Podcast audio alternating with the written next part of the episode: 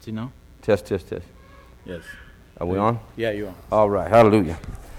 All right. Praise the Lord. Good to be back in Durant. God bless everybody. Good to see a lot of familiar faces and some new faces. That's great. Good to see uh, growth taking place and and uh, good to see all these young guys here. The gay, everybody's growing up, man. You know. Hallelujah. Praise the Lord. Um, you know, we're in a strange season right now, uh, my wife and I. We're used to being full bore, going into ministry, um, and we are in a season of rest right now. and I'm not sure if I like that or not, but but we, uh, you know, we uh, were out in New Mexico uh, with the Navajo Indians for about 18 months, I guess, and and uh, the Lord started just kind of letting our finances start to dwindle, and, and some changes began to take place out in the ministry, and uh, changes were taking place within the uh, the board of directors over that ministry, and and uh, all of a sudden we started thinking, hey, are we supposed to be out here any longer? And uh, we put a fleece before the Lord, and uh, this wasn't a quick decision by any means. Um, but you know, I, I, believe that God provides where He guides us. Amen. And I believe that, you know, when we have financial obligations, that, that we have to meet those obligations. And, uh, you know, as a missionary, when you're being supported by donations from, from people and they start slipping off, might be a sign that, hey, this thing is drying up.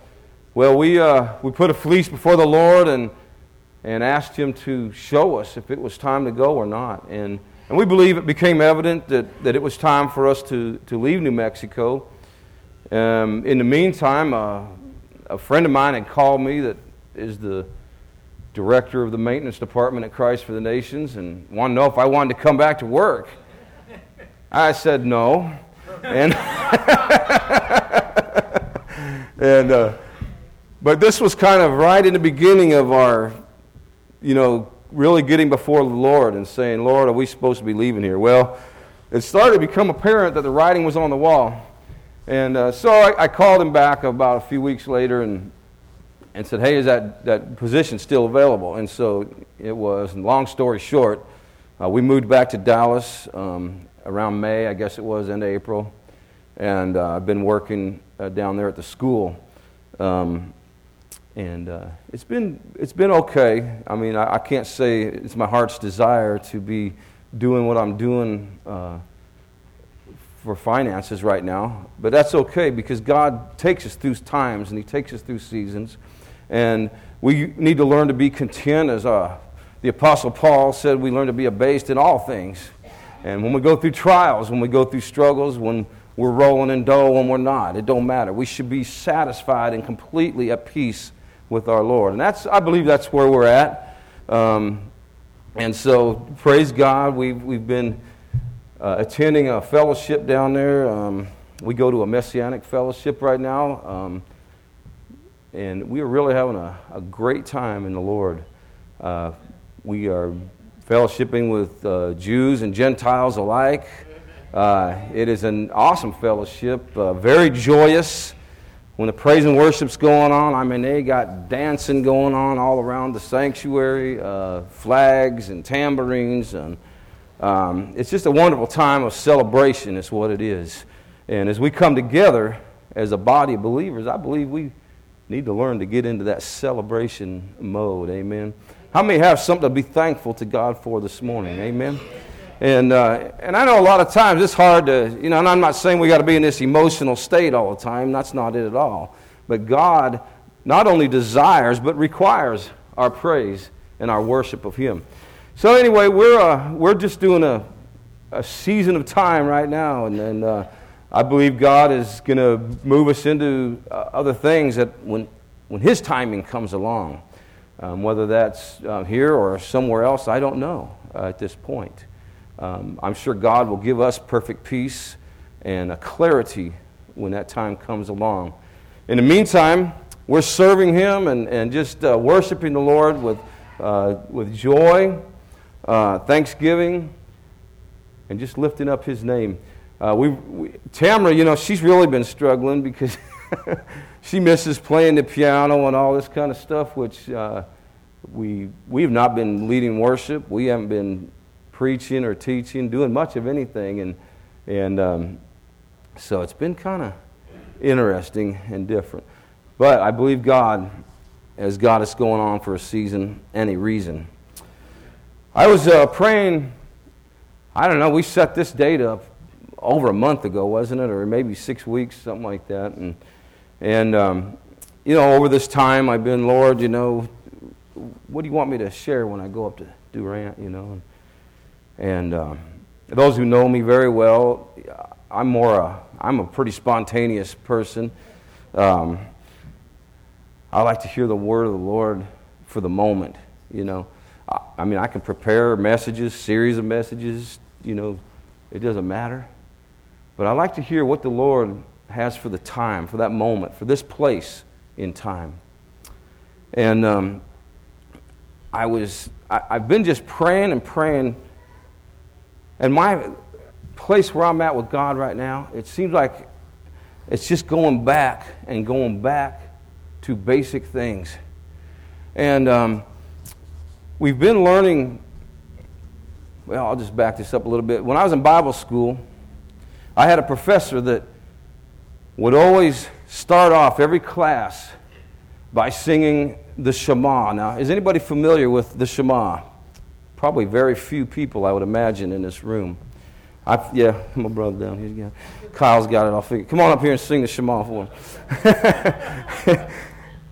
the, uh, the Shema is nothing more than a declaration that there is one God. And it's uh, sung in Hebrew. And it goes something like this Shema Israel, Adonai Eloheinu, Adonai Echad. And it just declares that the Lord God is God and He is one God. In fact, our text today is going to be out of this verse, Deuteronomy chapter 6. I start asking the Lord, what are we going to teach about today or preach about? And I wasn't getting anything uh, solid, but until just recently. I read a book over the last week or two here. I never, I rarely ever promote a book. I'm not, I'm not here to promote a book. In fact, it's not my book. I didn't write it. But I do like, uh, I do like uh, reading biographies. I'm not really much on reading six ways how to be a better Christian and uh, you know all these kind of things, and they're they're fine if you read books. That's good. Um, but I do like reading about how God has used somebody. This book is called The Heavenly Man. It's about a pastor, Pastor Yun. He's from China. How many know that the Chinese church has been under persecution? And in 1946, I believe, they declared in China that God did not exist and therefore put a thumb. And they booted Christianity out of China. How many know that the population of China is very large? Very large. I'm getting somewhere with all this. In 1949, I'm sorry, persecution of God's people commenced, and the churches have suffered from all kinds of attacks since. By 1958, the government had closed all visible churches. And President uh, Mao's wife told foreign visitors Christianity in China has been confined to the history section in the museum. It is a dead and buried. They squelched Christianity. In the 1970s, a movement began to stir up in China the house church movement. And somehow believers began to rise up out of the rubble. This church has become very powerful. This pastor, this man who wrote this book, has been imprisoned many times, beaten, starved. He fasted for 74 days with no food or water. That's a miraculous fast, by the way. Do not try that. Nobody can live more than about three days without water, give or take, depending on the body. This was a miraculous fast. It's been documented and proven this happened. He has miraculously escaped out of prison, just like Paul, walking out past guards, right out the front gate of a prison and into a taxi cab, listening to the voice of God. Persecution is, is huge in China right now, today, even. Don't be mistaken. The church you hear about in China on the news is the facade. Anyway, at the beginning of the book, there was a declaration that the church had been squelched by the government. At the end of this book, he says, I continue to have the opportunity to speak in many churches and meetings around the world. And my message to the Western church, that's us,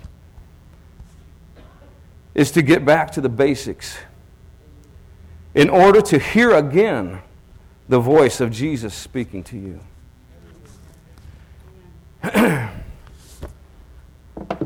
the church, by and large, is asleep.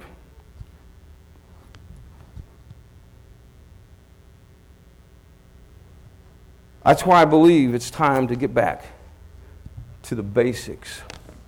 We're living in a day today when the church is, is in, a, in a state of um, apostasy. In other words, people are beginning to walk away and, and, and not care about the, the beginnings, about the doctrines that have been taught to us over the years.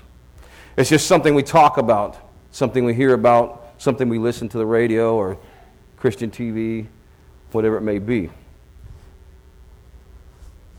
God is looking for a people who will hear his voice and respond to him. He's looking for a people that aren't just going to church and going about their life the rest of the week like you know everybody else. He's looking for those who will be a light in a dark place, an example to a fallen people, a help to those in need. Jesus himself said about those who visited him in prison or gave him food, gave him water, speaking about doing kind things for people without expecting anything. He said, If you do this unto the least of these, you have done it unto me. So I started asking myself, what are we doing for the cause of Christ today in our lives. And I know many people do great things, don't, don't get me wrong. I know that in this room there are those who are serving the Lord to the utmost of their ability and, and seeking God with, with a true heart and a true desire. And praise the Lord for that. I read statistics here and there. And one reason I, I want to get to this message today I read a statistic some time back. I can't remember exactly the, uh, the amounts, but it, it, doesn't matter because it was too high. There was a poll, and was, people were asked the question, and we're talking about the church, Christians. And they were asked if they believed that there was only one God. And startlingly, over 70% of the church I say the church loosely, but declared that they were not certain if there was only one God. Not certain if there was one God. See, we have our children are being brought up in public systems, public school systems. Uh, the average child, by the time they're about two years old, is already being brought up by someone other than the parents, be daycare, whatever it may be. And that's due to a social issue in our country. Well, I'm not down on people that do that. It's just that's just reality. And um, and so we begin to put thoughts in our children's minds as they go through school about, hey, you know, we have to allow this, we have to allow that. There's other gods, there's Allah, there's Buddha, there's this, that, the other. So it would be natural that, that people begin to think that there could be more than one God. There is one God, one God, and his name is Adonai. That's just Hebrew for God Almighty. God Almighty, creator of heaven and earth, the one in the Bible is the one we're talking about. Every knee will bow and every tongue will confess that He is God, that He is Lord, when Jesus comes back to bring judgment upon this earth. So today, my thought is this that, you know, it's time, we, sometimes we need to back up. How many know when you have a football team like the Dallas Cowboys, you got to start back in the basics, don't you, Greg? you guys, you got to get out there and start just playing catch for a little while. You know, can, can they catch the football? You know, can you block? Let's do the basics of blocking. You know, let's do the basics of running basic plays. Let's forget all these fancy plays because you guys can't even carry a football right now, okay? So it's time to get back to the basics. If I had a football team that was, you know, not doing so well, I would back up and say, hey, what's going on here? I don't know what happened to that Texas OU game, but, but uh, praise God. You know, in our spiritual walk, there's times when we need to get back to basics. And, uh, you know, that's kind of where, where I'm at right now. Um, you know, I don't feel like I've backslidden or anything, but it's time to, you know, uh, regroup, man regroup and, and set our eyes upon God. Let's turn to Deuteronomy chapter 6.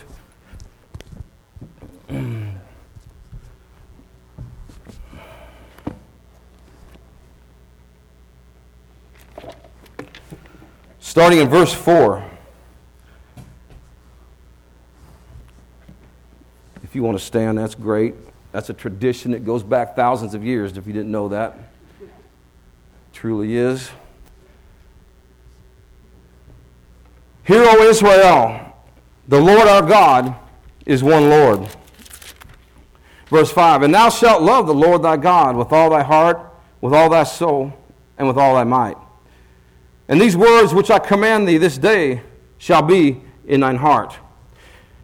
And thou shalt teach them diligently unto thy children, and you shall talk of them when you sit in thy house, and when you walk by the way, and when you lie down, and when you rise up.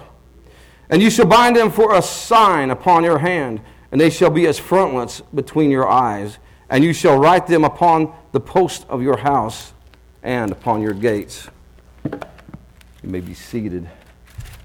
You know, what I sang just a minute ago was simply chapter 6, verse 4. Shema Israel Adonai Eloheinu Adonai Echad. Hear, O Israel the Lord our God is one Lord. He is one Lord, one God. Back to my professor in Bible school, every class he would sing that Shema. And I, I, you know, back then I'm like, what is this all about, you know? Like probably most of you. What are you talking about? We don't speak Hebrew around here. But let me tell you something. It began something in my heart. It, it was stuck there. And while I was at Christ for the Nations, I, I began to just absorb something I never intended to absorb. And that was the fact that this Bible has Hebrew and Jewish roots that are rarely spoken of in the church.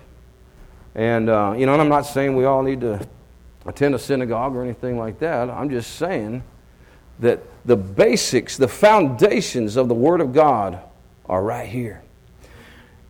In the typical Jewish home, if they were at all following God, even to the minor degree of all they ever did was maybe go to a bar mitzvah and, and maybe uh, go to church occasionally at the major feasts, somewhat like Christianity when everybody shows up for Christmas and Easter. Okay? But even the very basics of a religious activity a Jewish person is going to know this scripture, if anything else, they will know this scripture out of Deuteronomy chapter 6. Why? Because it's a foundational scripture, it's a foundational truth, it's a foundational word that came via Moses through God. If you recall, let's back up in history just a moment. Moses received the Ten Commandments from God. Is that correct? And then they wandered in the wilderness for some 40 years, give or take. Okay? What happened during that time? Moses brought the law of God. He brought it to a stiff necked and rebellious group of people who God said, This generation will not pass in to the land that I promised. And so Moses brought this word of God. He brought the word from the Lord, he brought the written word. And now, what we find in this particular scripture is Moses has been given an overview. Joshua's there. They're getting ready to enter into the promised land. And Moses will die soon after this particular time in history. He's giving an overview to the new generation. He's saying, don't forget that we serve one God. Don't forget that we serve Adonai, that we serve the one who brought us out of slavery and out of bondage. Don't forget that the promise that comes from Him is that if you do these things, then it will go well with you. Amen? Amen? And so here's this overview going on right now, and, and he just blurts out, Hear, O Israel, hear Christians, hear believers today. There is one God. One God. Well, Pastor Larry, I thought that we believed in a Trinity. We do. But it's one. I'm going to go into just a little bit of teaching here about the Trinity because I think that by and large, the body of Christ believes that we believe in the Trinity.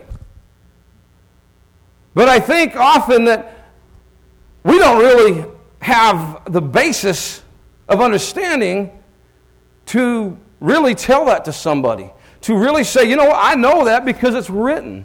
Or do we know that just because we were brought up with it? Or do we know that just because preacher so and so said so? You know, what we need to understand and know is that this is Scripture. That it's not just some idea that some theologians thought up and said, oh, let's believe in the Trinity. No, there is Scripture, there's prophecy, there's all kinds of backup of this. We're going to go into just but a couple of examples. If you would, let me get my notes. I haven't even looked at them yet here. let's go to Exodus chapter 20 verse 3 real quick. How many's familiar with Exodus 20? That should be something that is written in our heart. If you went to Joshua house, you should have that in your memorization. Amen. 10 commandments. 20 verse 3 says, Thou shalt have no other gods before me. That's the first commandment.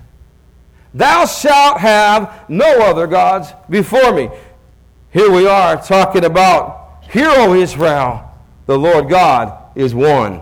Amen. Now let's turn to uh, um, Matthew chapter 3. We're going to go into some things real quick. We're going to paint a picture here to show how the Trinity and God are one. You know, there's a lot of religions out there. Chapter 3, verse uh, 16 and 17. Here we have John the Baptist getting ready to baptize Jesus. And man, you got to understand that, that this, this point in time is a pivotal time in the life of Christ. See, Jesus, if you recall, he was raised up in a Jewish home, by the way. He went to bar mitzvah and was circumcised on the eighth day and and all these things that went along with, uh, with Judaism. But there was a prophecy about Jesus. And right here is a fulfillment of prophecy that takes place. Now, listen prophecy was, you know, it could have been a thousand years prior to this event. And so when things are fulfilled in that way, you know what? It's something we ought to take a look at, take a close look at. We're going to see a revelation here of the Trinity right here in this, in this particular passage. Starting in verse 16, and Jesus, when he was baptized, went up straightway out of the water, and lo, the heavens were opened unto him, and he saw the Spirit of God descending like a dove and lighting upon him. And lo, a voice from heaven saying, This is my beloved Son, in whom I am well pleased. We have just declared in this short passage of Scripture the triune nature of God. We've declared that there's a Spirit of God because why? It says, and he saw the Spirit of God descending like a dove. Okay? So that's the Holy Spirit. That's the Spirit of God. And lo, a voice from heaven. Well, who do you think that is? God the Father. Okay? And this is my Son, whom I'm well pleased. So he's declaring what? That Jesus is his Son, therefore being the Son of God. Now, what we need to do with this scripture as we begin to absorb it is go back and look this over and begin to digest it. Begin to study these scriptures. You know, when you get home, take a look at it again. Because, you know, I don't know if you've ever talked to anybody that's not sure about God and you start talking about, well, I believe there's a Trinity, and you start trying to explain it. Well, that's all good. But it's good to have scriptures to back it up. It's good to say, you know, well, let's, let's go here to, you know, do you remember when John the Baptist was baptizing Jesus? There is the declaration of the Trinity. See, these are the things that as believers that I think we know in our head, but oftentimes we don't really have the means to describe it, to show it, to prove it to people who are searching. I can assure you that Muslims are going to be able to take the Koran and show you why they think all infidels and Christians ought to be annihilated. It's written. They'll show you where. Mormons are going to show you where and why they believe certain things. Every religion out there is going to be able to show you. But as Christians, it almost seems like you know we are taking these things too lightly. That we have not absorbed them into our heart and therefore have hard times describing. Now, this is not everybody, I know that. And uh, what I'm trying to do is encourage us that, you know what? We need to understand and believe the basics and get them into our heart. Amen. Chapter, uh, let's go to John chapter 10 real quick. John chapter 10.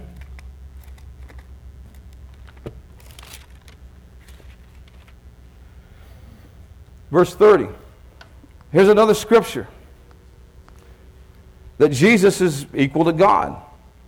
He says, verse 30, I and my Father are one. I and my Father are one. I don't know about your Bible, but mine's written in red letters, which means what? That Jesus said that. It's a, it's a quote of, of Jesus. And uh, here we are. It's, you know, Jesus is, is answering to the Jews of that time. He says, I told you, and you did not believe me, that I do that I do in my Father's name, they bear witness of me. But ye believe not, because you are not my sheep. And he's, he's talking to the Jews of the day, he's talking to the religious people. He's not talking about, we're not talking to Gentiles here who are not believers, who are not believers in, in God, but he's talking to those who are supposedly believers. He said, I, Look, I tell you these things, and it's written, I've proven to you over and over, but yet you don't believe. Why? Because it was outside of what they were being taught by tradition. See? Now, tradition can be good and it can be bad. Some traditions are good. Standing up and hearing the Word of God, that's a good tradition. There's nothing wrong with that at all. In fact, that goes back to Moses' time when he was reading the Word. In Jewish circles, it's very common that you stand and read the Word during a portion of the time. Let's go to verse uh, chapter Acts chapter 5 verse 3. Acts 5 verse 3. We're going to look at another one. How many remember the story of Ananias and Sapphira? Now there's a great story that if you'll put in your memory bank, hey, there's another place where the Trinity can be talked about, where this particularly the Holy Spirit. If you recall, Ananias and Sapphira bought a piece of land and um, they held something back. Now, Paul explained hey, it was your land. You could have done what you wanted to with it. He didn't say that the problem was that you withheld some money. The problem was that they lied about it. Is that right? Now, if you take a look at this, let's start here at verse 1. But a certain man named Ananias, with Sapphira his wife, sold a possession and kept back part of the price. His wife also being privy to it, and brought a certain part and laid it at the apostles' feet. Now, here we go. Verse 3. But Peter said, Ananias, why has Satan filled your heart to lie to the Holy Ghost and to keep back part of the price of the land? Whiles it remained, was it not your own? And after it was sold, was it not in your power? Why have you conceived this thing in your heart? Thou hast not lied unto men, but unto God. Now, the point I'm trying to make here, first Peter or Paul says, you know, you lied to the Holy Spirit. You lied to the Holy Spirit. And then at the bottom he says, You've not lied unto men, but unto God. So he connects the fact that God and the Holy Spirit are one. Here's the point God the Father, God the Son, God the Holy Spirit. Three distinct beings, three distinct personalities, three distinct purposes, yet all equated as one. We've just read in three different passages what, what ties this all together. Now, I'm a, this is an old, old story. Maybe some of you have heard of it before. But I like it because it's simple and it's a good explanation. But how many have ever eaten a piece of cherry pie? I like cherry pie, it's good.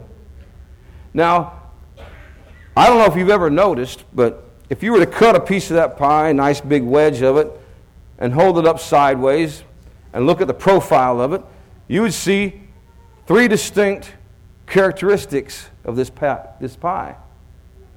You have a crust, right? You have the cherries all mingled all up in there and then you got the red gooey stuff. Yeah? Now, if I took that piece of pie and scraped out all the gooey stuff and just stuck the cherries in there and handed you a piece of pie and said, Here's some cherry pie, you'd look at me like, That's not like any cherry pie I've ever seen. That looks like a bunch of cherries inside a piece of crust. Okay? Or I could take the cherries out, just put the gooey stuff in there, and hand you that piece of pie, and you'd say, No, I don't think so. That ain't no cherry pie I ever saw. I'm not going to eat it. Or you could put a blob of cherries and gooey stuff in a bowl and say, Here's a piece of cherry pie, and you're going to say, No, that's not cherry pie. But with all three of them together, I'd hand you that pie and say, Wow, that's a nice looking piece of cherry pie. Why? Three parts, but one thing. You don't relate it and say, oh, there's some nice crust. Hey, that crust is awesome. You know? Oh, well, I like the gooey stuff. Yeah, give me some of that gooey stuff. You'd be like, what? You know? No, but you have three parts to this cherry pie, but yet you relate it as one. God is the same thing. If we relate to God without realizing that the Holy Spirit is holy, that the Holy Spirit is as much part of God as Jesus is the Son of God, as He is much part of God, as the Holy Spirit is part of Jesus, and it, all ties together. Do you see what I'm getting at? And as believers, we have to come to an understanding that this triune being, who we call God in a general sense, Adonai, creator of heaven and earth, is one God, yet three distinct parts. We can't, oh, well, I don't believe in the Holy Spirit. I don't believe in the gifts of the Holy Spirit. Well, you just said, I don't believe in the gifts that God has given us. Well, I don't know about this being led by the Holy Spirit. Well, you better believe it. It's written. The book of Acts is very clear. You know, think about Peter giving a message to thousands of, of people at one time, okay? Remember, 3,000 people got saved in one time, right? This was after what? Pentecost. Pentecost was when the Holy Spirit was poured out upon the believers, right? See, God had taken his son, put him on the earth for a period of time. He was crucified in our place. We're the ones that deserved it.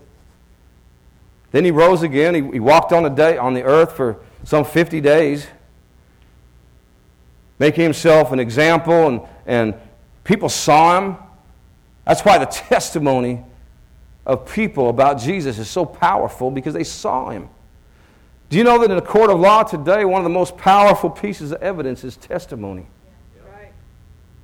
In fact, what do you, you do you swear to tell the truth and the whole truth?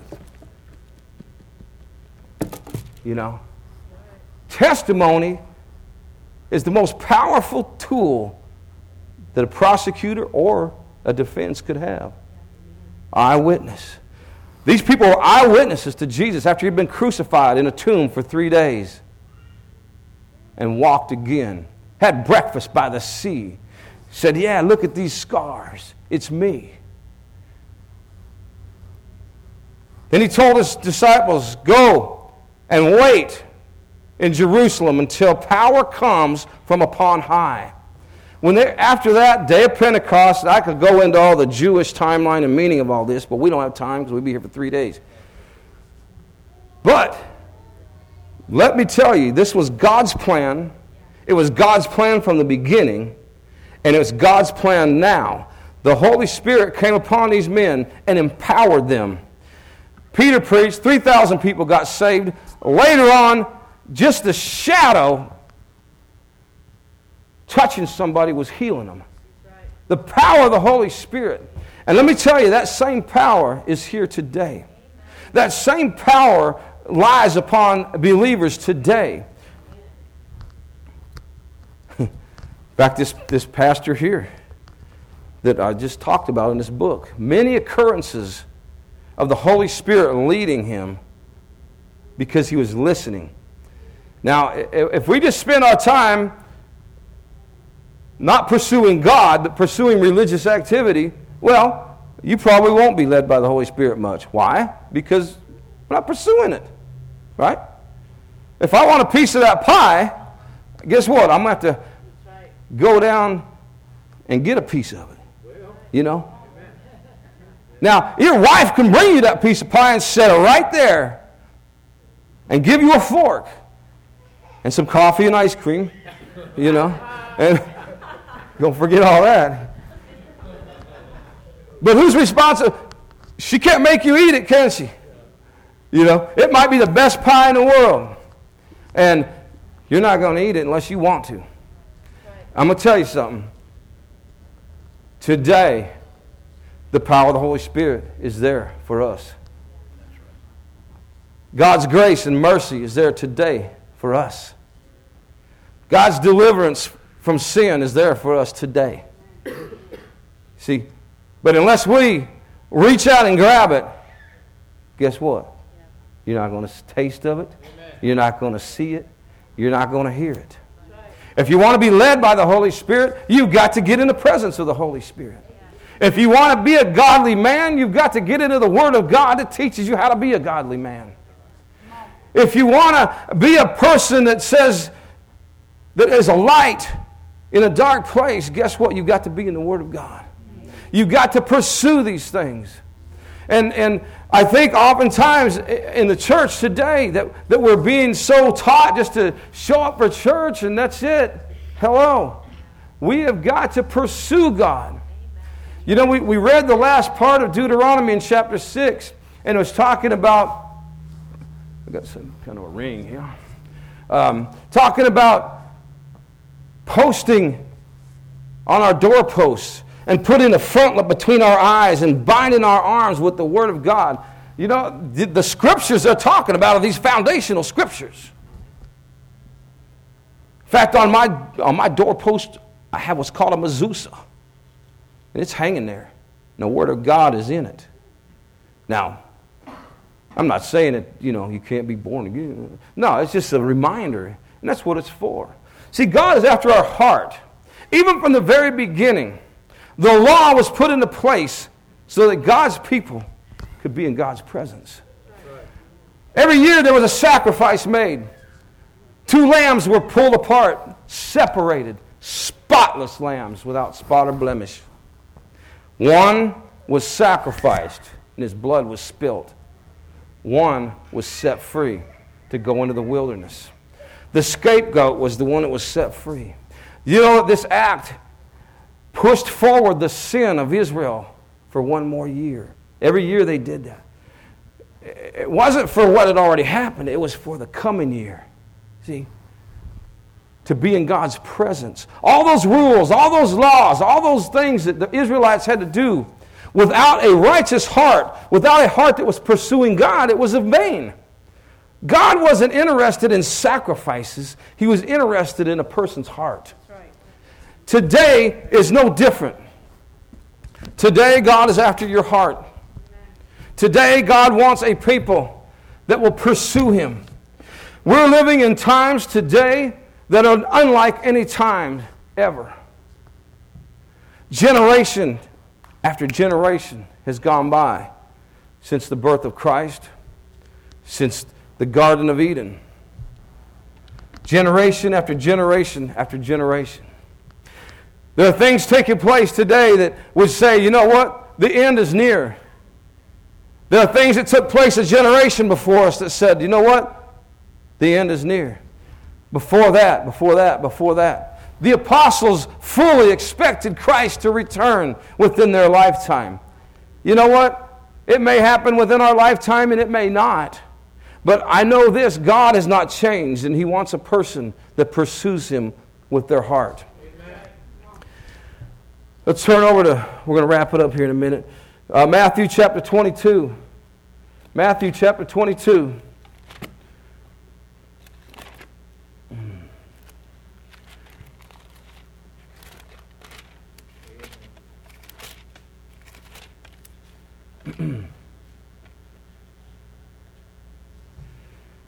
you know, Jesus was asked a lot of questions in his day. A lot of questions were intended to try to trick him. The Pharisees and the Sadducees and the religious people of the day would ask him questions and try to trip him up. Starting in verse 34, chapter 22. But when the Pharisees had heard that he had put the Sadducees to silence, they were gathered together. See, you couldn't trick Jesus. Why? He's the Son of God. Jesus was there at creation.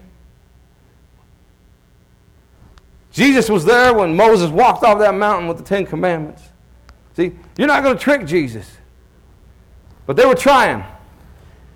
Then one of them, which was a lawyer, ooh, asked him a question, tempting him and saying, Master, which is the greatest commandment of the law? Jesus, being a good, brought up in a good Jewish home here, you know, any Jewish boy could have answered this question, really. Jesus said unto him, Thou shalt love the Lord thy God with all thy heart, with all thy soul, and with all thy mind. I wonder where he learned that. Shall we back up to Deuteronomy chapter 6, verse 4? See, this was memorization scripture. This was what, what we were brought up with. This is the foundational teachings this was in the mind of every one of them Pharisees and Sadducees had it in their mind. Every Jewish person on the face of the earth at that time had that in their mind. Every Jewish person today who has grown up at all with any religious activity, I say, will know that scripture. It's foundational. Jesus goes right back to it. Love the Lord thy God with all thy heart, with all thy soul, and with all thy mind. This is the first and greatest commandment. And the second is like unto it. Thou shalt love thy neighbor as thyself. On these two commandments hang all of the law and the prophets. So, Jesus said a mouthful. He shut them up too, by the way. Well, in a way, they got ready to stone him after that. Let's read on just a minute. Let's see. Actually, no, that's not where I was thinking of. That's okay, though. I'm going to bring this up to a, a kind of, of a conclusion here. You know, as believers, there's certain things that we have to understand and know. And I, I, know I'm just, I'm just scratching the surface. This is probably old news to a lot of folks. But I think that the days and the times that we live in today, it's time that we really grab a hold of why we believe what we believe. It's, it's time to say, you know what, I believe in the Trinity because I know that when John the Baptist baptized Jesus, there was a, an exposition of the Trinity, that there was a proof. And I know that I know these things because it's written. Not just, you know, we, have got this, well, thank you, Jesus. I'm born again. You know, and praise the Lord. Hallelujah. He's gracious to forgive our sins. There, there's not a sin out there that God will not forgive you of right now. You can't do anything bad enough that the blood of Jesus Christ will not cover that sin. And His grace and His mercy endures forever. But as a people, as a believer, we have a responsibility to do the things that God has commanded us to do. First and foremost, that's to walk in love. Walk in love and pursue Him with all of our heart, with all of our mind. See, I often wonder when we're doing certain things in our lifestyle today, is that part of our pursuit of God? Some of the music that we listen to, is that part of our pursuit of God? Some of the movies we watch, is that part of our pursuit of God? Some of the activities we engage in with our girlfriends and boyfriends, and boyfriends and boyfriends. Hello? Are we pursuing God? See, He's not after part of our heart, He's after all of our heart. And, and, and you know, are, are we going to be perfect? No, I, I, I know that. I stumble. I, I'm, I'm not a perfect person at all, by any means. I'm preaching to myself here today. But our heart has to be one after God. Pursue God. Pursue Him in the Word. Let me tell you something, and I'm going to wrap it up with this. The least thing you're ever going to do for the cause of Christ is to show up for church. The most important thing you're going to do is pursue God with all your heart, with all your mind, and with all your strength. That means when nobody's looking, that means when you're going through a dark time, let, let me tell you, you read this book. I, I, I got about 60 pages into it, and I said, you know what? I got no right to complain about anything ever again for the rest of my life compared to what this man endured for the cause of Christ. Amen. Now, praise the Lord. I, I just want to encourage every person here this morning. You know, God loves you so much. And He loves the fact that, that you come in fellowship. He loves the fact that you come to hear the Word of God and be taught the Word of God and to pursue Him in corporate worship and, in, in a corporate setting like this. Yes, He loves that very much. But He loves so much when you take that time during the week and you're in prayer and you're reading the Word of God. Or you see that person on the street who just needs a hand. Maybe they need a buck. You know, in Dallas, man, there's a guy on every corner needing a buck, you know. And, and you know, there's all kinds of schools of thought on this. I don't mind giving a guy a buck, you know. Yeah, he's probably going to go drink it away. But Jesus didn't ask me to rationalize what he's going to do with that money. a kind act from a believer, you don't know what's going on. We don't know what's going to turn a person at that moment. We don't know when that one kind act, you know, you, we don't know when we're entertaining angels. Amen. We don't know how they're going to be dressed. They'll come in every size, shape, and form. So today, pursue God with all of your heart. Let's just stand up. I'm gonna, I just want to pray over you.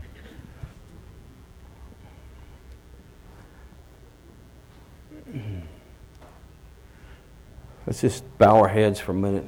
Nobody looking around.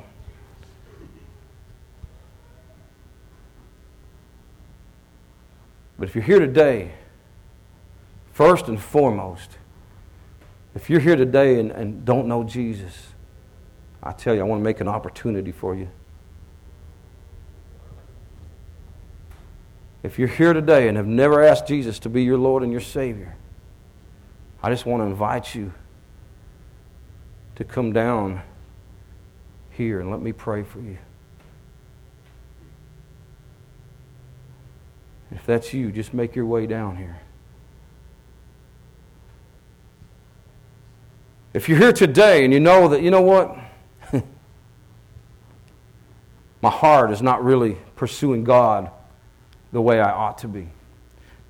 If you're here today and the Holy Spirit has been speaking to you recently, over the last weeks or days, pulling on your heart,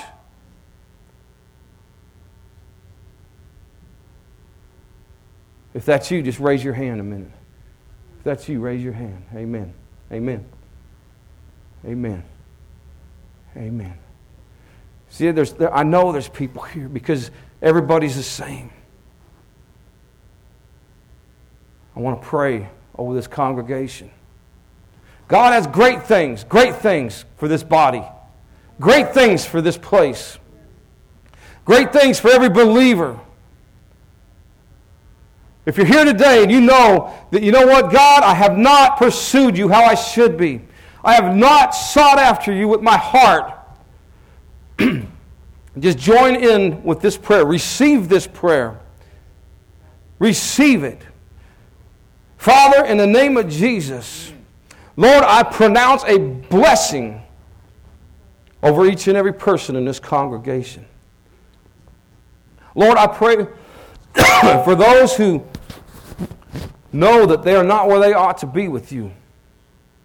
Lord, that there's no man that can bring conviction upon the heart.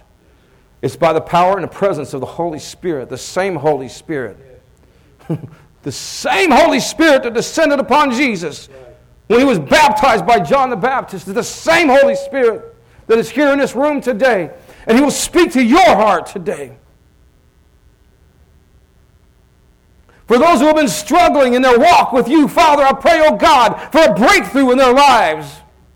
I pray, oh Lord God, that there will be a desire to serve you, a desire to get into your word, a desire to pursue you with all of their heart, all of their mind, and their strength. Father, I pray that you would strengthen this body. Lord, as, as this time of indecision, this time of not having a, a, a pastor in, in full place, this time of transition, Father, I pray, oh God, that your hand be upon this body of believers. I pray for the elders in this church, in this fellowship. Lord, that you would guide them with wisdom that comes from upon high. Lord, that decisions will be made through the power of the Holy Spirit and much prayer. Father, I pray in the name of Jesus that you would pour your Spirit out upon this place. That it will be a lighthouse, a city upon a hill, where the sick are healed, those in bondage are set free. Father, we glorify your name today, Lord. And I tell you, if there's anyone here If that was you today and the Holy Spirit was just tugging on your heart, I encourage you to pursue Him. Father, in the name of Jesus, I just pray a blessing over this congregation. Lord, that your face would shine upon each and every one here. Lord, that you would bring peace into every household. Lord, that you would make a way where there seems to be no way. And Father, we praise you today. We glorify you and we thank you, Father, for your presence in this place today. In Jesus' name we pray. Amen. Amen. Amen.